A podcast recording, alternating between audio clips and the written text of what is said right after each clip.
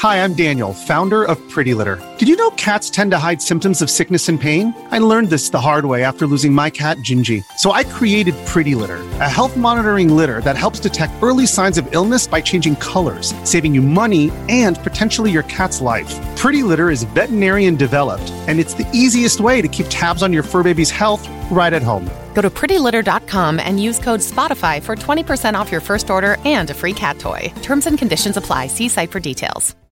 This episode is brought to you by Shopify. Whether you're selling a little or a lot, Shopify helps you do your thing, however you cha-ching. From the launch your online shop stage, all the way to the we just hit a million orders stage. No matter what stage you're in, Shopify's there to help you grow. Sign up for a $1 per month trial period at shopify.com slash special offer, all lowercase.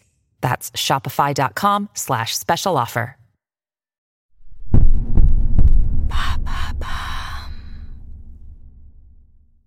Jonathan Daval, L'homme au double visage, épisode 4.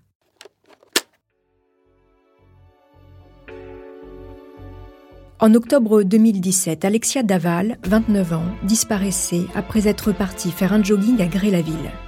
48 heures après les faits, Jonathan Daval, son mari, a avoué l'avoir tuée. En novembre 2020, après trois ans de procédure, Daval a été condamné pour le meurtre de son épouse à 25 ans de prison. Cette affaire, en plein mouvement MeToo, avait ému la France entière. De nombreux reportages, papiers, livres ont raconté ce fait divers, certainement l'un des plus médiatisés de ces dix dernières années.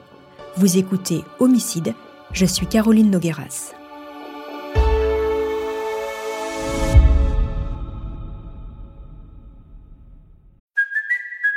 Kaylee Cuoco for Priceline. Ready to go to your happy place for a happy price? Well, why didn't you say so? Just download the Priceline app right now and save up to 60% on hotels. So, whether it's Cousin Kevin's Kazoo concert in Kansas City, go Kevin, or Becky's Bachelorette Bash in Bermuda, you never have to miss a trip ever again. So, download the Priceline app today. Your savings are waiting. Go to your happy place for a happy price. Go to your happy price, Priceline. Parmi tous les protagonistes de cette affaire, un homme s'est retrouvé dans la tempête médiatique. C'est maître Randall Schwerdorfer. Avec maître Ornelas Patafora et maître Samuel Estève, ils ont défendu Jonathan Daval. Maître Schwerdorfer, bonjour et merci d'avoir accepté mon invitation. Merci à vous. Vous avez publié Je voulais qu'elle se taise, un livre écrit avec le journaliste Frédéric Gilbert, paru aux éditions Hugo Doc il y a quelques semaines. Votre livre, depuis qu'il est sorti, fait polémique. Euh, on va en parler. Certains de vos propos ont été choquants pour certains, certaines. Mais tout d'abord, maître, pourquoi ce livre? Tout simplement parce que pendant et après l'affaire Daval, euh, j'ai été extrêmement sollicité pour euh, m'expliquer, m'exprimer sur la défense de Jonathan Daval. Euh, j'ai considéré que, que, le format euh, des émissions de télévision qu'on me proposait ne, ne me convenait pas, euh, parce que c'est trop compliqué de, de, de, pouvoir tout dire et de pouvoir s'expliquer euh, en profondeur sur un sujet aussi complexe que, que celui de la défense de Jonathan Daval. Et donc j'ai décidé euh, d'écrire un livre qui me permettait d'avoir notamment du recul, de la réflexion, euh, par rapport à l'affaire, par rapport à la défense de Jonathan Daval.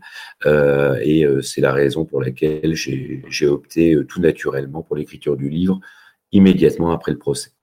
Quand vous rencontrez pour la première fois votre client, Jonathan Daval, quelle est votre première impression? Et à ce moment-là, déjà, avez-vous une intime conviction? Alors en fait, euh, je parle pas d'intime conviction, je parle d'impression. Euh, et avec Jonathan, la première fois qu'on le rencontre, je suis avec Metz Patafora, euh, il est accompagné d'Isabelle Fouillot, et c'est vrai qu'on a le sentiment de quelqu'un qui est très extrêmement discret, très calme, très, il, se dégage quelque chose de très absolument pas de violence chez lui.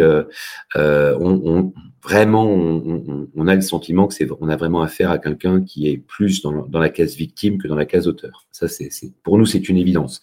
Après, euh, on, s'est trompé sur notre jugement, mais c'est vrai que chaque fois qu'on l'a rencontré, y compris euh, avant la garde à vue, on s'est dit non, ça peut pas être lui euh, qui est impliqué dans l'affaire de la mort de sa femme. Voilà, c'était notre notre préjugé, on va dire. Alors, on va en venir un petit peu plus aux questions euh, qui fâchent, maître. Dans votre livre, tout le monde en prend euh, pour son grade, les journalistes d'ailleurs, avec leurs raccourcis. Euh, ils parlent, je cite, d'une ville tranquille et sans histoire, d'un jeune homme sans histoire. Mais surtout, maître, vous critiquez la récupération politique de cette affaire par des féministes comme Marlène Schiappa, pour ne pas la citer. Pourquoi? Qu'est-ce qui vous dérange? Ça me dérange parce que d'abord, ce qu'a fait Marlène Schiappa est contraire au droit et notamment au droit constitutionnel. C'est quand même euh, extraordinaire que très peu de gens les pointent les pointaient du doigt. Euh, un secrétaire d'État, euh, un ministre n'a pas le droit de s'exprimer sur une affaire, un assassinat. Or, il n'a jamais été question d'assassinat euh, dans l'affaire euh, d'Alexia, c'est-à-dire que jamais on a justifié euh, le, le, passage à l'acte de Jonathan par le comportement d'Alexia. On a simplement essayé d'expliquer et elle a complètement hystérisé le débat, puisqu'après tout le monde s'est cru autorisé aussi euh, de dire tout sur cette affaire, de critiquer la défense alors que la défense est quand même un droit élémentaire dans une démocratie. Et donc je trouve qu'il y a une véritable aussi récupération alors, quoi qu'on en pense, Alexia est morte sous les coups de son conjoint. Mais vous refusez dans votre livre de parler de féminicide. Vous parlez, vous, d'uxoricide. Pourquoi et qu'est-ce qui vous gêne dans le terme de féminicide?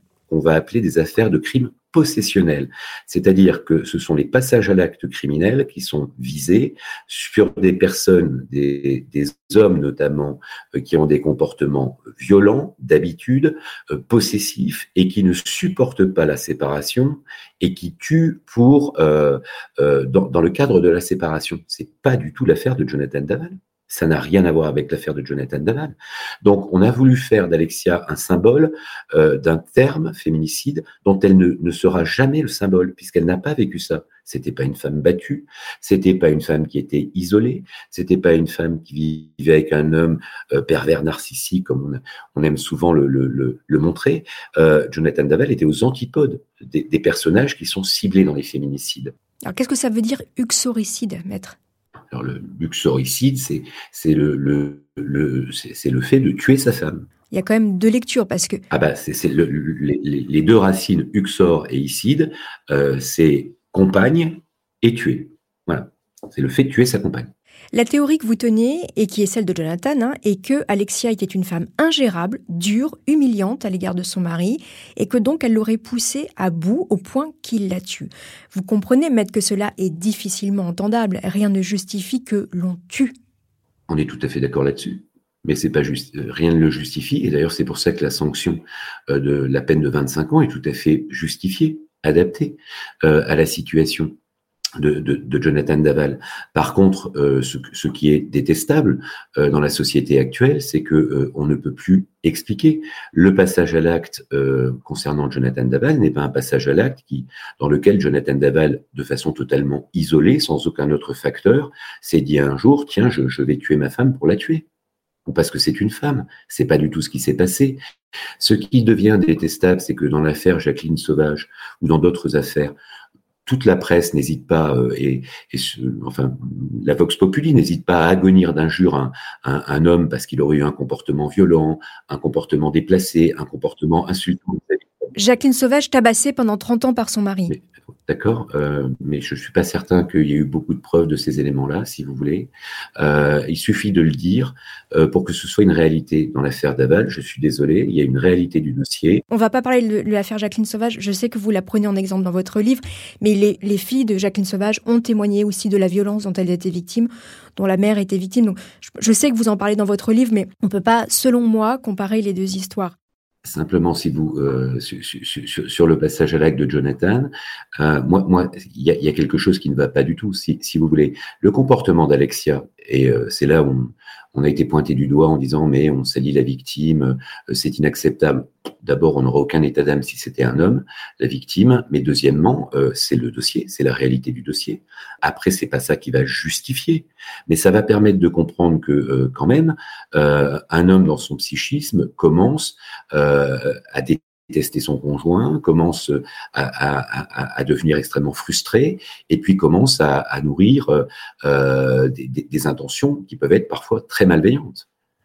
En tout cas, à la fin du procès, vous maintenez, donc on, on en vient, ce scénario du coup de sang de Jonathan Daval, alors que la famille d'Alexia, elle, est persuadée qu'elle voulait quitter Jonathan et qu'il ne l'aurait pas supporté Qu'en pensez-vous?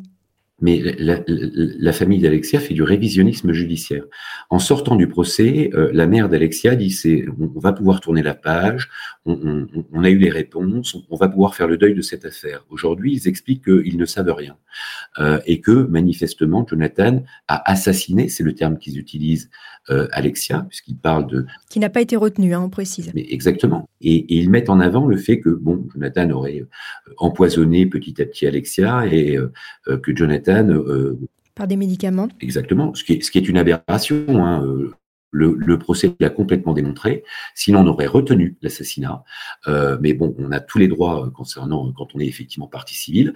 Donc là, on remet en avant des éléments qui ont été totalement écartés par des investigations, par des débats très techniques, y compris en cours d'assises. Et puis, deuxièmement, on arrive avec cette théorie selon laquelle Alexia voulait quitter Jonathan. Ça ressort d'où Ça ressort pas des échanges de messages qu'il y avait entre eux. Ça ne ressort d'aucun témoignage qu'il y a dans le dossier, où simplement les amis avaient constaté que le couple n'allait pas bien. Il n'y a pas le moindre petit élément permettant de penser qu'Alexia voulait quitter Jonathan. Et pour une jeune femme qui voulait quitter son compagnon et qui voulait avoir un enfant, il faut m'expliquer alors pourquoi le soir euh, où effectivement Alexia est décédée, elle avait mis un ovule gynécologique euh, dans le cadre de son traitement pour avoir un enfant. Je ne connais pas d'autres compagnons à Alexia, il n'y avait que Jonathan. Et euh, effectivement, pour quelqu'un qui veut quitter son compagnon, c'est assez étonnant. Donc on peut réécrire l'histoire comme on veut, peut-être parce qu'on ne l'accepte pas telle qu'elle est, parce qu'effectivement, euh, ce, passage à l'acte, et c'est le titre du livre, ce coup de sang euh, lorsque Jonathan a dit au juge d'instruction qui lui a dit, mais enfin, pourquoi avoir continué à serrer, pourquoi l'avoir étranglé Et il a dit, et on sentait vraiment que c'était très lourd, je voulais qu'elle se taise. Je n'en pouvais plus. Je n'en pouvais plus de ses reproches, je n'en pouvais plus de ses critiques, je n'en pouvais plus de ses humiliations. Alors, c'est pas justifié, non. mais ça permet de comprendre effectivement euh, le passage à l'acte de Jonathan. Et comprendre, ça permet d'arriver à une peine euh, de 25 ans et non pas une peine de perpétuité, comme ça aurait été le cas dans un assassinat, voire dans ce que vous appelez un féminicide. Mais pourquoi vouloir brûler le corps et les parties génitales de Alexia Daval? Alors, il, est, il est passé dans, le monde criminel après avoir tué Alexia. Et là, les comportements euh, de, gens qui ne sont pas des criminels nés ou, qui ne sont pas dans la délinquance, lorsqu'ils passent euh, le, cap du criminel, leur cerveau ne fonctionne plus euh, comme le cerveau de quelqu'un qui n'a pas tué il y a quelque chose qui est très habituel et qu'on voit très souvent dans les affaires criminelles, euh, chez des criminels qui ne sont pas des criminels d'habitude, euh, qui n'ont donc jamais conceptualisé d'être un criminel, euh, c'est quelque chose de très humain, c'est le fait de ne pas vouloir être pris, c'est le fait de vouloir échapper à sa responsabilité. Mmh.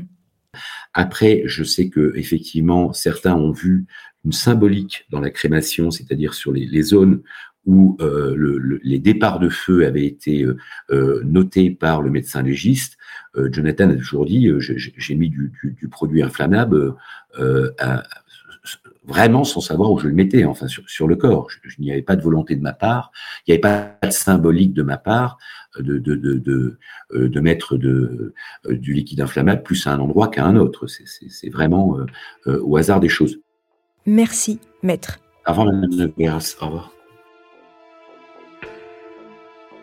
Avant que l'on se quitte, cher auditeur, je précise que j'avais invité les parents d'Alexia à venir s'exprimer dans ce podcast, mais ils ont préféré décliner l'invitation. Les droits de leur livre, Alexia notre fille, a été racheté par la Gaumont et leur histoire sera donc bientôt adaptée à l'image. Merci chers auditeurs d'avoir écouté cette saison de Homicide. N'hésitez pas à me laisser des commentaires sur les réseaux sociaux ou sur vos plateformes d'écoute préférées.